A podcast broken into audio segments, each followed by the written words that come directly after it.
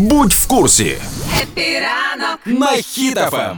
І до нежартівливих новин, але до екстра важливих, як для України загалом. Е, Всі слідкуємо за історією з українськими вагонами з зерном, які стоять на кордоні з Польщею. І буквально цими вихідними стало відомо, що польські фермери знову вкотре вчинили диверсію на кордоні і пошкодили 160 тонн українського зерна. Вони тупо відкрили вагони, які висипалися на дорогу. Ну розпломбували, повідкривали, повисипали. Це видно, відео було знімав дрон. Ну це взагалі. Я, я не знаю. Тут багато версій може бути. Чого вони так роблять? Я не до кінця розумію цю мотивацію конкретно з ось цими вагонами, навіть якщо взятися за ситуацію цих вихідних.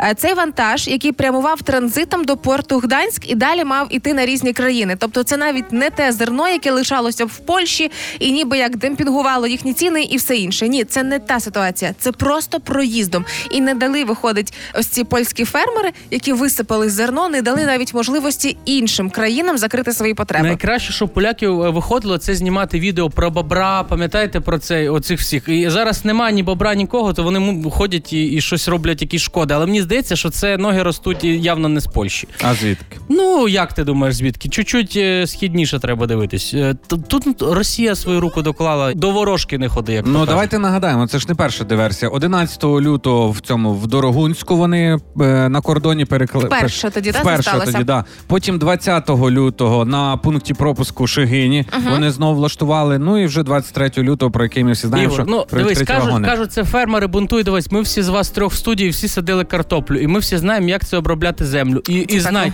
що от зараз тільки чуть сонечко, і вже і вже в селі люди такі, все треба щось робити. Якщо б вони були такі фермери, які працювали на землі, то вони б вже е, займалися своїми полями, а не стояли там на кордоні. Не відкривали вагони, так? І цікаво, що відреагували аналітики Діпстейту е, на ось цей інцидент і кажуть, що провели своє таке соціологічне дослідження соцмереж, мається на увазі. І е, на сторінці у Фейсбуці проросійської партії однієї уже знайшли дописи про те, що росіяни е, оприлюднили відеоролик із нашими вагонами, з яких висипали продукцію, і починають на цьому робити новини. І після цього скажіть, звідки можуть рости ноги? Якщо Росія нас не може здолати з одного боку кордону, вона намагається влізати з іншого боку. І нехай це не збройна агресія з боку Польщі, Так. але це все для того, щоб підірвати е, нашу з вами економіку. Ну Ну про поляків я би сказав, знаєш, е, словами свого похресника. І сам не гам, і чужому не дам. То просто транзитом Або іде. ще на польсь, польську можна сказати, це за барзо, то не здраво.